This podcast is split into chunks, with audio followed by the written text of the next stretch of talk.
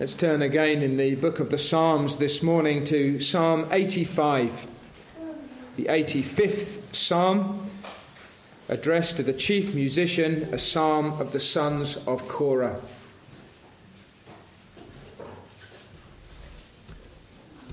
Psalm 85 Lord, you have been favorable to your land.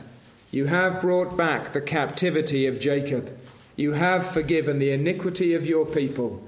You have covered all their sin. You have taken away all your wrath. You have turned from the fierceness of your anger. Restore us, O God of our salvation, and cause your anger toward us to cease. Will you be angry with us forever? Will you prolong your anger to all generations? Will you not revive us again that your people may rejoice in you? Show us your mercy, Lord, and grant us your salvation. I will hear what God the Lord will speak, for he will speak peace to his people and to his saints. But let them not turn back to folly. Surely his salvation is near to those who fear him, that glory may dwell in our land. Mercy and truth have met together, righteousness and peace have kissed. Truth shall spring out of the earth, and righteousness shall look down from heaven. Yes, the Lord will give what is good, and our land will yield its increase. Righteousness will go before him, and shall make his footsteps our pathway. Amen. Let's pray briefly once more. Lord, teach us to pray, teach us to plead, teach us to engage with you in confident hope, teach us to believe, O Lord. Teach us to desire what you alone can give. Open our mouths, O God, and when they are opened, fill them, we pray. Lord, hear us, bless us, guide, instruct, and stir us. In Jesus' name, Amen. Amen. Do you think very much about the way in which you pray? Do you think very much about what you pray for? Sometimes uh, prayer can be a bit like opening our mouths and turning the handle, and we crank out what we've always cranked out. You may have been in congregations where you can not only predict in what order people will stand to pray, but more or less the order in which they will pray the things that they pray, the words that they will use, to the point that you can even finish people's sentences. We can fall into ruts in our praying. We can fall into a, routine of, of simply rehearsing a certain number of tired and sometimes quite shallow petitions before God. The Psalms, together with other portions of God's Word, teach us to engage with God in prayer in a different spirit. Psalm 85 is an argumentative prayer. Now we need to use that language carefully but it is dealing with God, it is wrestling with God, it is righteously arguing with God on a firm foundation for blessings that are deeply craved and particularly needed. It is grappling with God in something of the spirit that Isaac did. It is a prayer that is brought in hope by a downcast people. Now they're, they're in distress. They seem to be at a point where uh, they have suffered on account of their particular sins that they have committed, and again here they are turning to the God of their salvation. I don't know if you were struck even by those first two verses before the, the, the, the pregnant pause. What has God done? Lord, you have been favourable to your land. Lord, you have brought back the captivity of Jacob. Lord, you have forgiven the iniquity of your people. Lord, you have covered all their sin. What a stunning sense of the God with whom we have to do.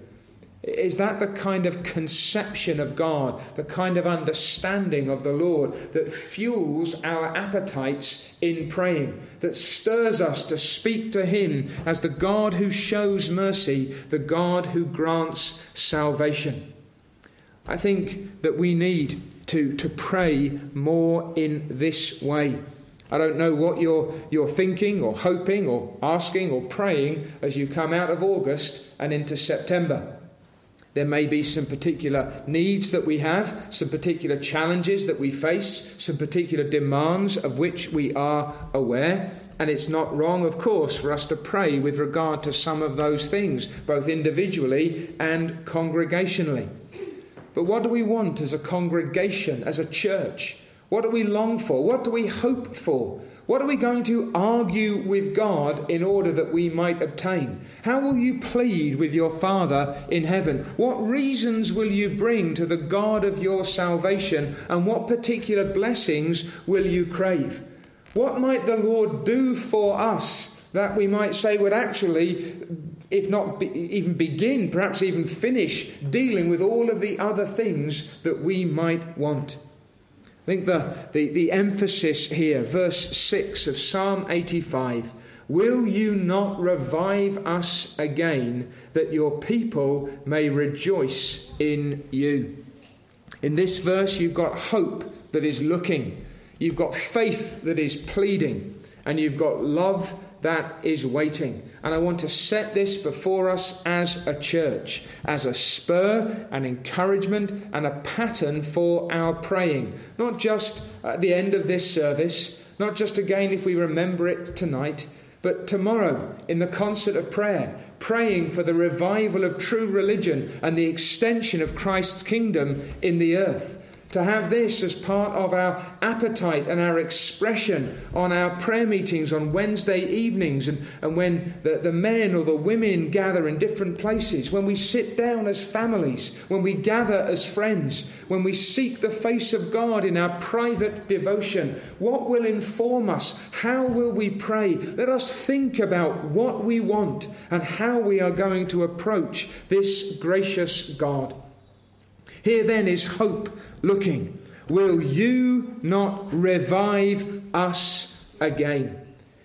The prayer is directed to God, and it's directed to God in the character in which He is presented to us. The God who has been favorable, the God who has brought back His captivity, uh, didn't have any intention of uh, those echoes in Psalm 126 and Psalm 85, but that's the God with whom God's people have to deal. A God who forgives the iniquity of his people, a God who covers all our sin. It is this God to whom we come, the great I am, the eternal covenant God, the one who has undertaken to be our Redeemer, who has bound himself to us with bonds which cannot be broken, who has loved us in his Son with an everlasting love, who has chosen us in Christ from before the foundation of the earth, who delights to do good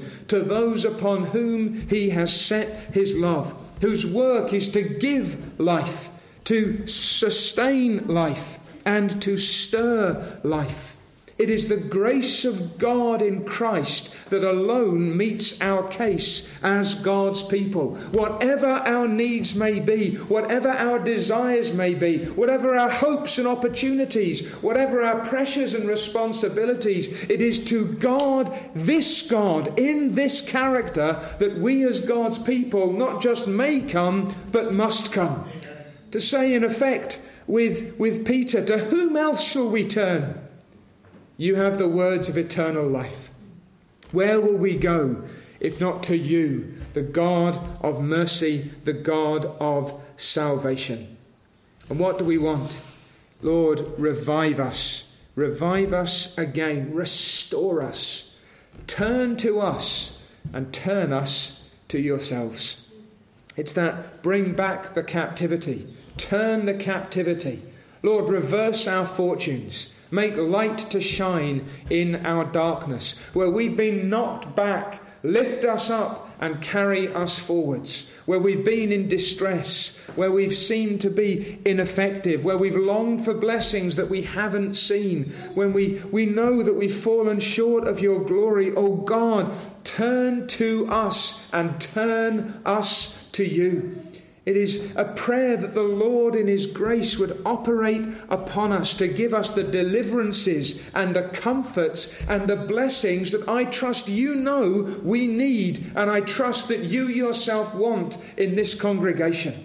That our hearts would be lifted heavenwards, that our, cowardice would become courage, that our distresses would be swallowed up in a sense of God's mercies it's a prayer that when life has begun to ebb, that God would stir that life again. We have a, a hymn that asks the question Where is the blessedness I knew when first I saw the Lord? Now, it may be, and I hope it would be, that some of us are sitting here and saying, Lord, you have only carried me forward. And at this point in time, I, I know particular favour. My heart's been lifted up.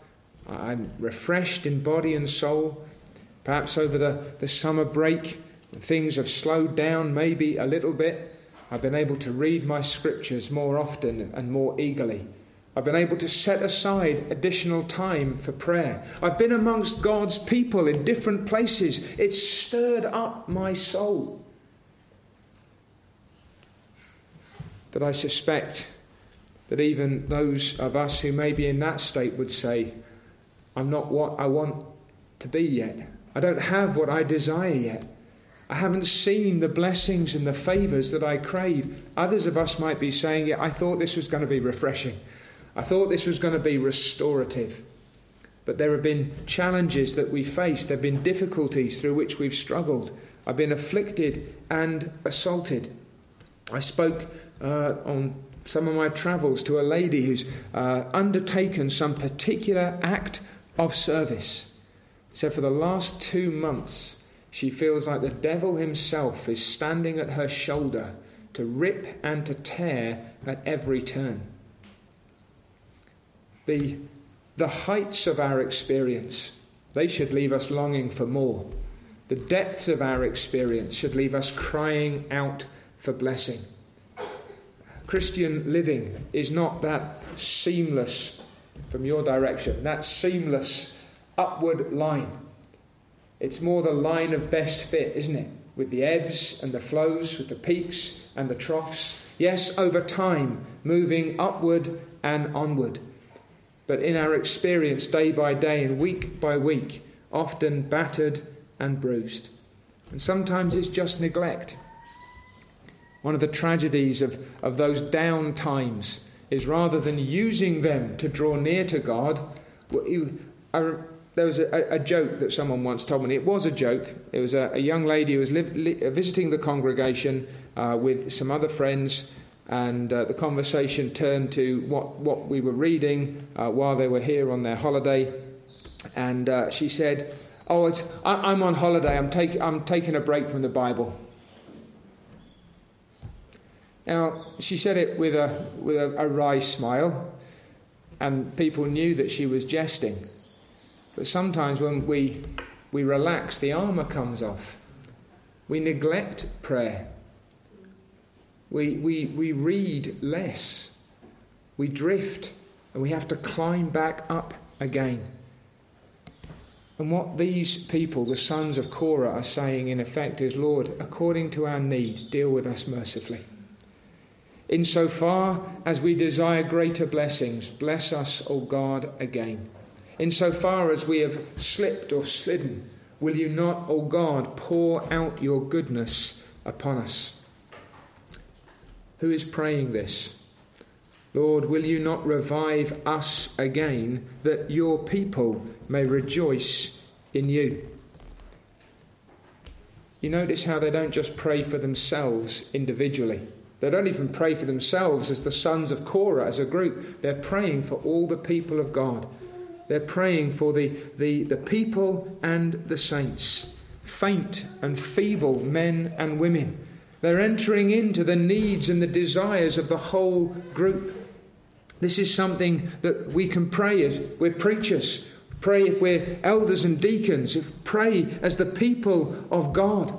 Whatever may be our state and condition, as we, we see the needs that are among us uh, a self satisfaction, uh, an, an ease, a, a casualness, maybe even a carelessness, especially when we're becoming lazy or despondent, if we've been drained of our energies, if we've even f- fearfully begun to backslide.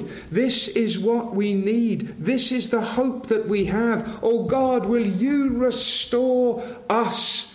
You can look across the whole congregation and you can bundle everything that any one of us requires if we're, we're lacking strength, if we're lacking joy, if we're lacking peace, if we're lacking will, if we're lacking energy, if we're lacking prospect, oh God, will you revive us? Will you grant more of the life that you have given? It is a humble cry. It is a looking to God on high from the depths, and it is a hopeful cry. It's arguing with the God of our salvation. Will you not revive us again, that your people may rejoice in you? You can question God. You can cry to God. You can plead with God. Now, let me say before I move on that anybody who says, well, this is a prayer for Christians, then, this is a prayer for those who are already in the church. What hope is there for me? Why do these men and women go to God to stir up life? It is because God alone can give life. He is the author of life. If you desire salvation, it is with this God that you must begin. A God who is favorable to his people, a God who brings back the captivity, a God who forgives iniquity, a God who covers sin. To whom will you cry in order that you may be saved from your sins? Upon whom will you call that you may have life everlasting? Perhaps you, you barely even realize, or maybe not even at all, that this is what you need. Others of you may be here this morning saying, Well, I know that this is what I need, and it's even what I want. My friend, go to God by Christ Jesus. Life is in him, life comes from him. Look at how willing he is to give it. His people don't come doubting and fearing. We know the character of our God, and you know him too if you have seen him in Christ Jesus. You think even of what we just read in Luke's Gospel when his disciples are ready to throw people out, trample people down, call down fire from heaven. Oh, my friends, we have a Christ who has come not to destroy, but to save, whose heart is inclined towards sinners like you and me, who is most ready to bestow blessing upon you. Do not hold back. Do not wait longer. Do not argue yourself out of confidence, but come to the God of salvation.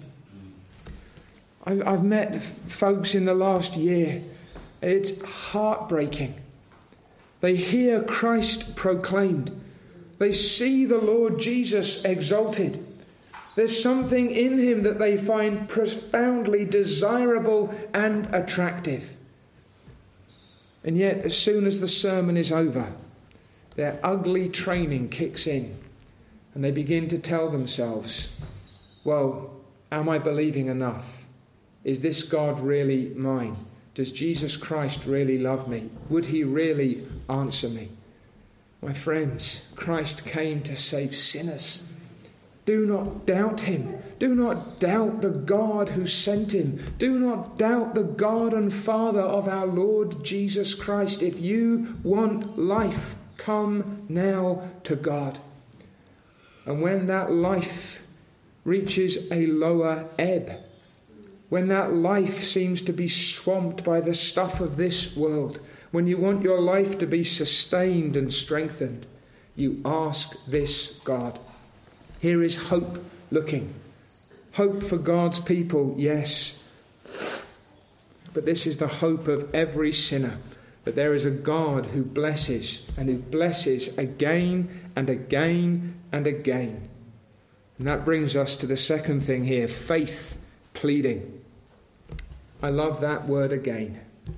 Will you not revive us again? How often do you go to God and ask for mercy? How many times have you needed to ask the Lord to forgive you for your transgressions and to restore you to nearness to Jesus Christ? How often have you had to, uh, having grieved the Holy Spirit by your worldliness and by your indulgence in sin, to have called out once again that you might be washed afresh in the blood of the Lamb and be brought back into close communion with your God? These are people who know that the Lord has been favorable in the past and who are expecting that God will be favorable again.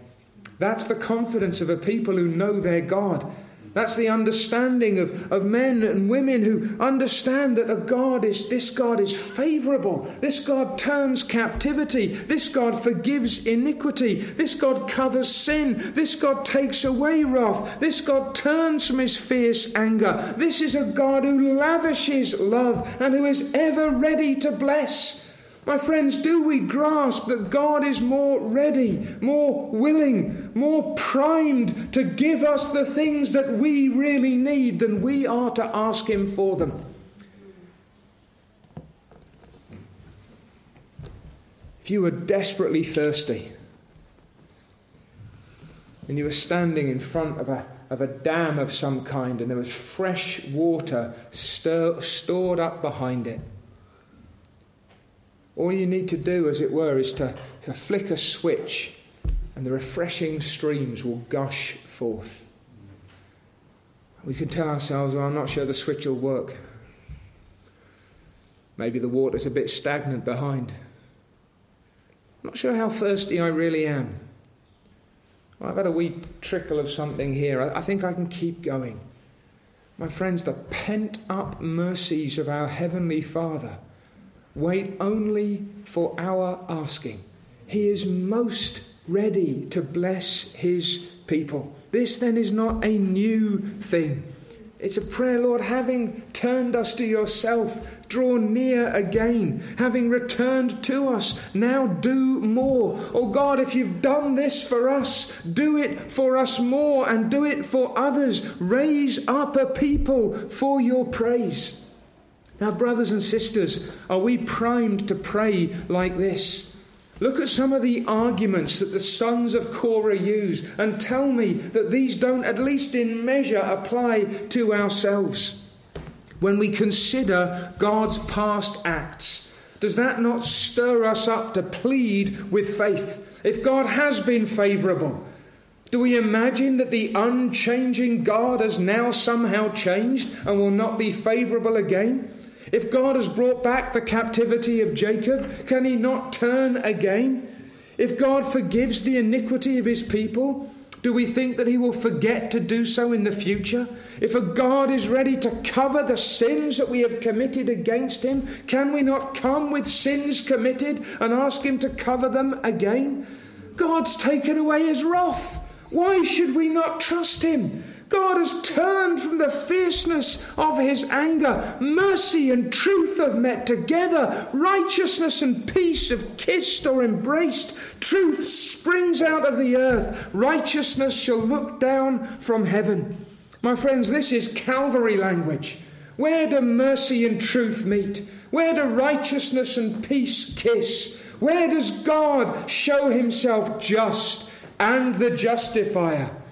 It is when a sinner puts faith in Jesus Christ. This is the reconciliation. This is God in His wisdom and in His goodness, showing His mercy and His truth to His people.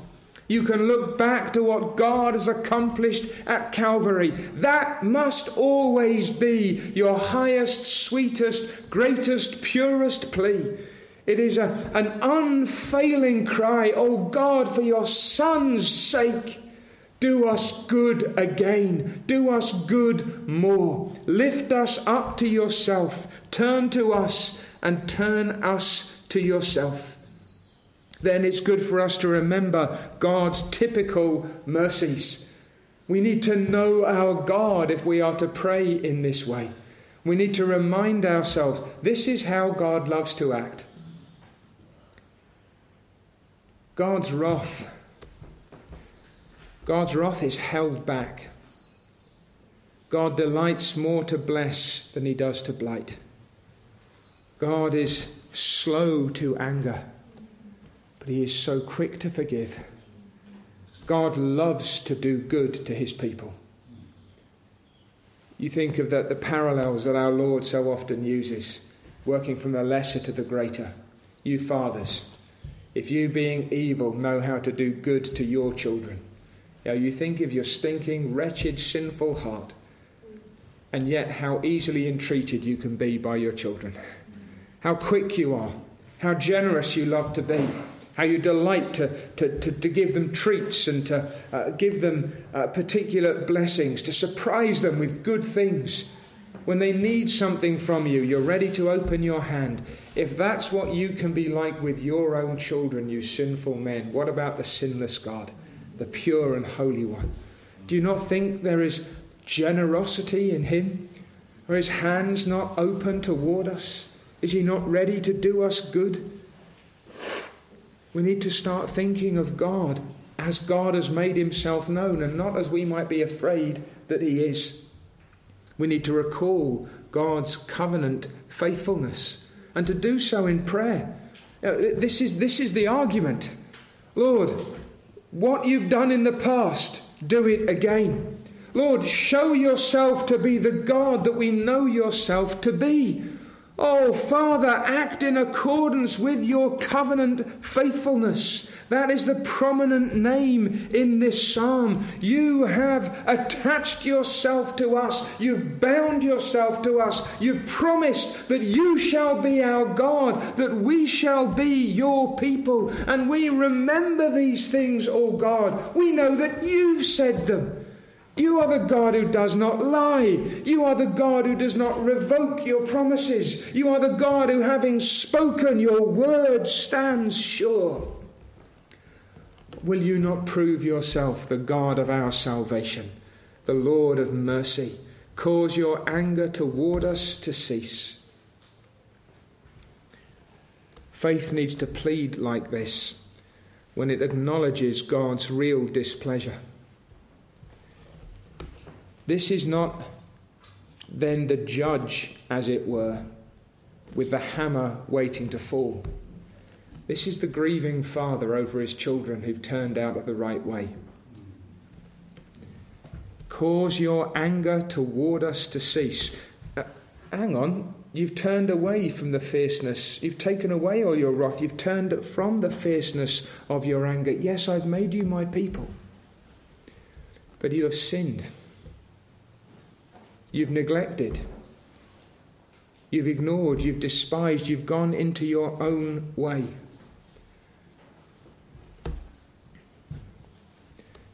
It's a strange argument, isn't it? Will you be angry with us forever? You see how even the sense of God's displeasure against sin, yoked with a sense of who God is in forgiving that sin, gives you a reason to plead. You can bring your sins to God. Perhaps your instinct is to hide them, to try and, put them away, to, to, to, buff yourself up a little bit, and then to bring yourself into God's presence and, and hope that He perhaps doesn't quite notice the fact that it's not been a good day or a good week. Or do you come to the forgiving God and you say, Lord, I deserve judgments. Will you be angry with me forever? Isn't that an effectual plea with a God of love? With a God of mercy? Will you, will you turn from me or will you turn to me? When we find ourselves spiritually dull, will you not revive us? There's a sense that we are not where we want to be, not what we ought to be. Oh God, is there not more to, to knowing you than this, not more to serving you than this?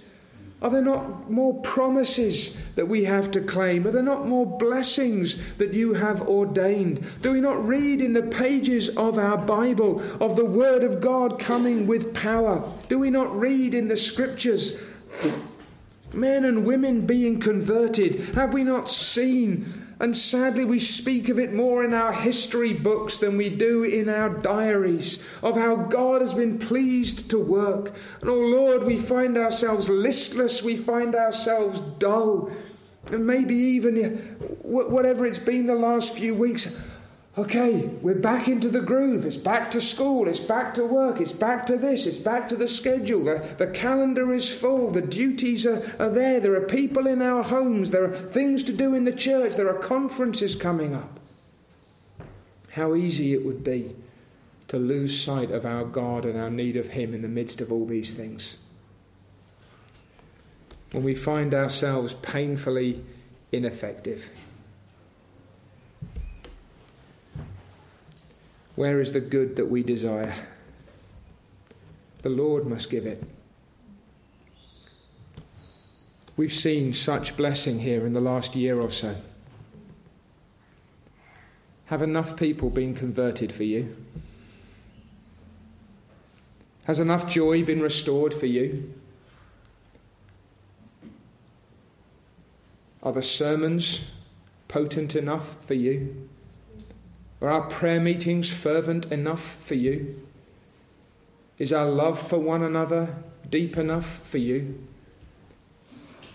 Have we seen men and women and children to whom we've spoken turning to Jesus Christ?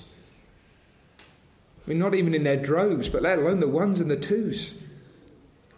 Have we seen people seeking after God? Have we found our hearts lifted up heavenward? We found our children seeking the face of the Almighty, crying out to Him and being saved. Lord, revive us again. You've done it before. Do it once more, O oh God. And what you've begun to do, keep doing. When we see ourselves declining and backsliding, now, I'm not talking about the kind of twistedness that imagines that we're in a constant state of backsliding. Sometimes I had to speak to, oh, I'm backsliding this week. You, brother, sister, backsliding is, is a distinct, significant season. The fact that you're having a rough week does not mean you have become a backslider since the last Lord's Day. The trouble is that when you tend to think of all spiritual struggle and declension as backsliding, you know what happens? Well, you're a backslider, you're a backslider, you're, we're all backsliders. My friends, a church backsliding as a congregation would be the most fearful thing imaginable. I trust there's no one here who, under a veneer of religion, has found deadness entering their soul. But even if we don't reach those depths, what about the declines? What about the weeks or the months or the seasons where we seem to be at a distance from God? When the things of earth, rather than growing strangely dim, seem to press into our vision? When the things of heaven, rather than appearing bright, seem more distant, distant than otherwise? When God is squeezed out of our schedules when we can go perhaps week after week, knowing and even feeling that we, we ought to be reading, we ought to be praying, but there's very little appetite for the truth of God and for communion with God. And we end up just trying to guilt ourselves into seeking His face. What does faith say? Show us your mercy, Lord. Grant us your salvation. I will hear what the God, the Lord, will speak, for he will speak peace to his people and to his saints. But let them not turn back to folly. See that sensitivity to your own sin? Oh God, so prone to wander. Lord, I feel it prone to leave the God I love. It only takes a little nudge and I'm, I'm off the track. Only takes one wrong word and I'm back in the rut. Only takes one a difficult experience and doubts and fears bubble up again. Oh God, will you not revive us again, that your people may rejoice in you? Again, my friends, faith pleads because faith knows the God with whom it pleads. Do you discern God's readiness to bless? Mercy and truth have met together. Righteousness and peace have kissed. Truth shall spring out of the earth, and righteousness shall look down from heaven. Yes, the Lord will give what is good, and our land will yield its increase. Righteousness will go before him, and shall make his footsteps our pathway. Do you have a faith that can plead that?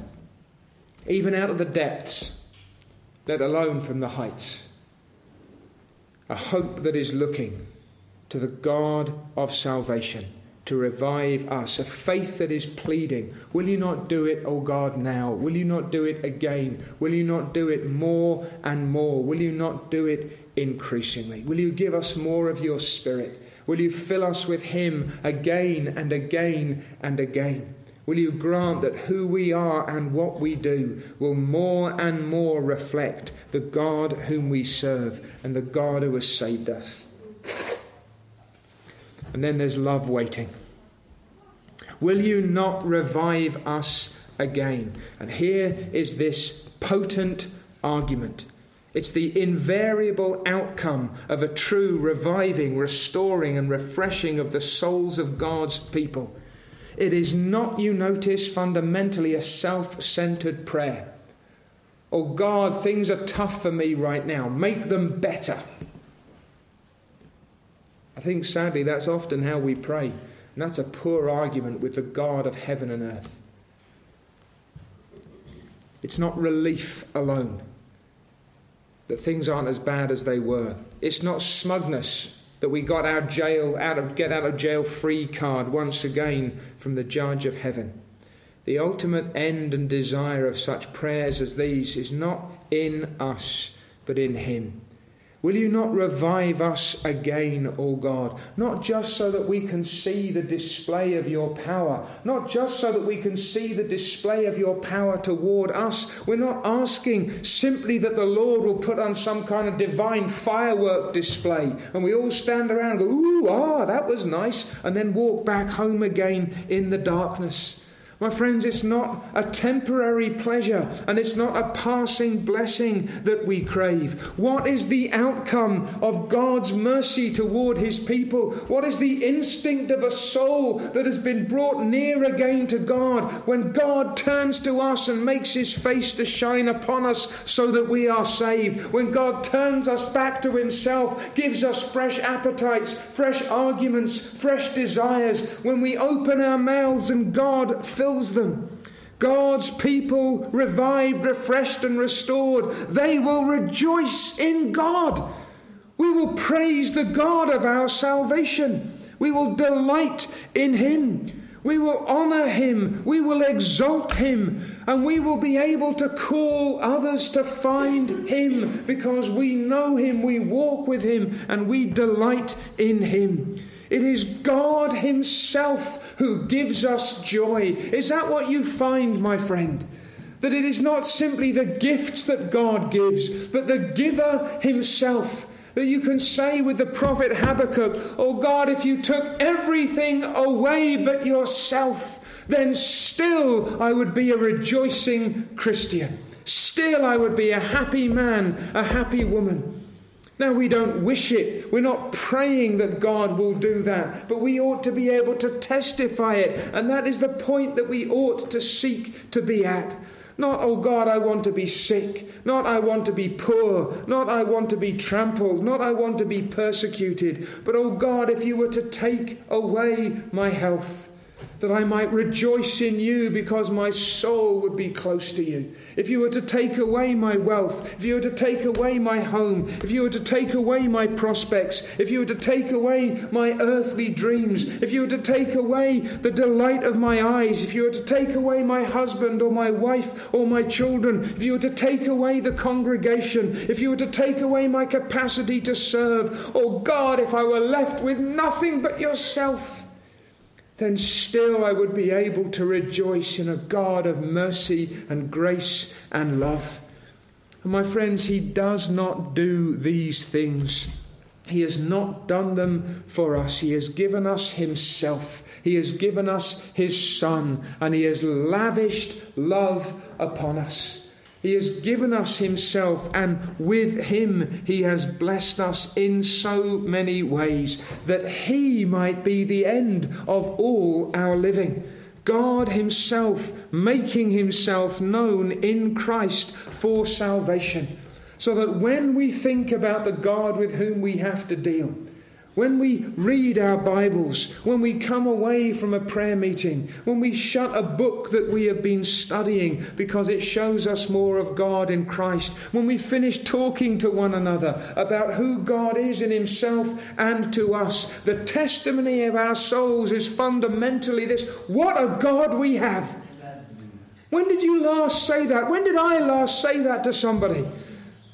After a song or a sermon or a book or a conversation, my friends, what a God we have!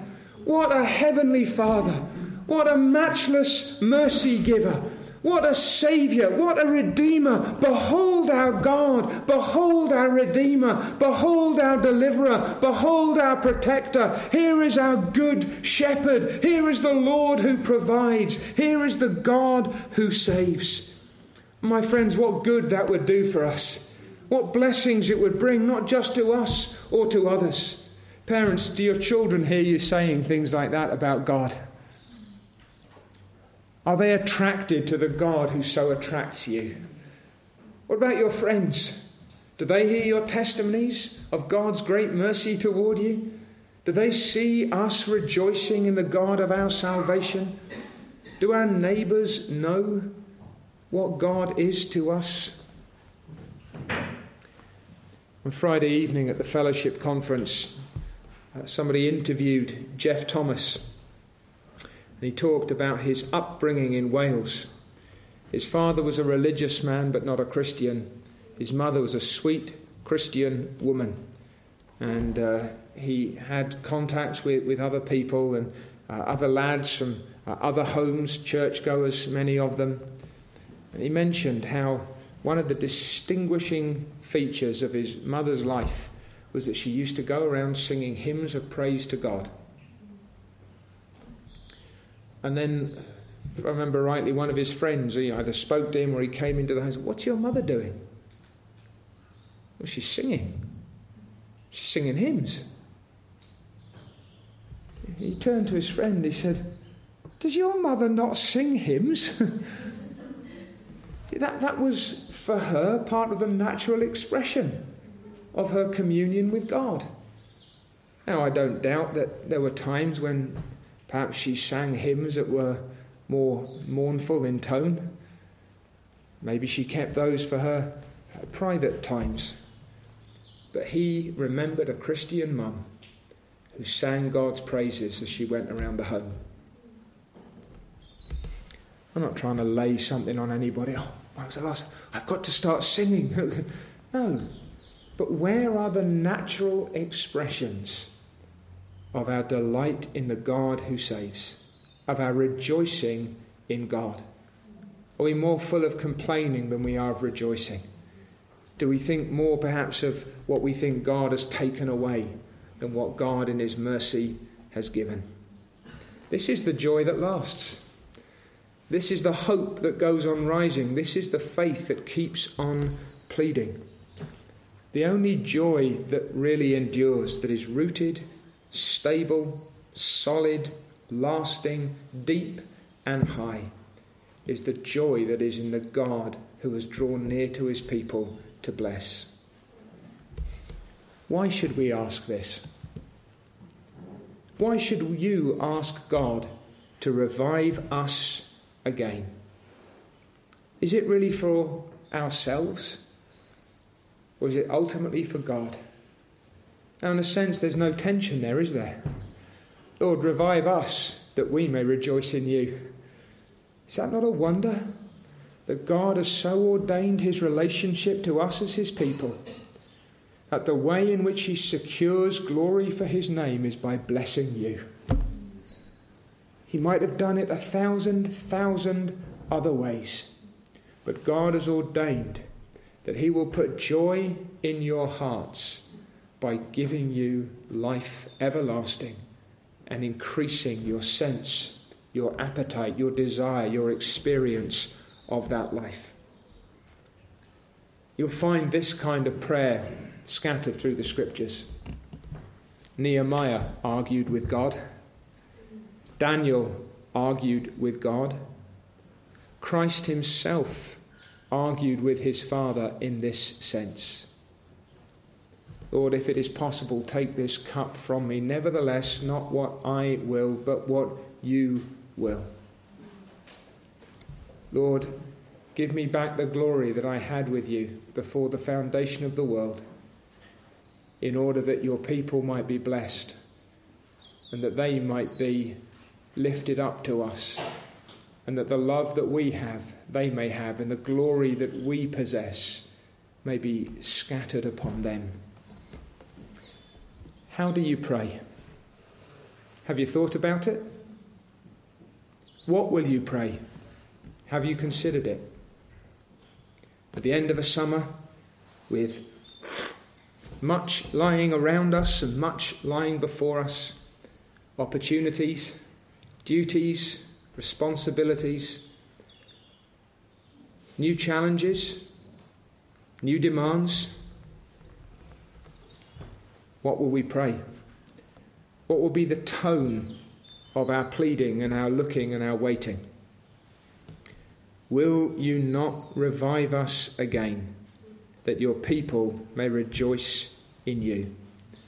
Brothers and sisters, in our private devotion, in our family worship, in our occasional intercessions, in our gatherings for prayer, let us give ourselves to this kind of reasoning pleading. Take some arguments with you to the throne of grace. Start with God Himself, who He is, what He's done, how He acts, how He's shown Himself in your Saviour, Jesus Christ. Those of you who've never gone to the throne of grace before, go there now for those reasons, because a God waits to bless all who call upon Him. Take your sins Take your wearinesses. Take your griefs and your grievances. Take your weaknesses and your distresses. Put them before a God of love and grace and pray to Him with us. Will you not revive us again? And make sure that these pleas are rooted in the character of God with an appetite that He may be glorified even in us. Do this, O God of our salvation. Revive us again. Will you not do this? Why? That we, your people, may rejoice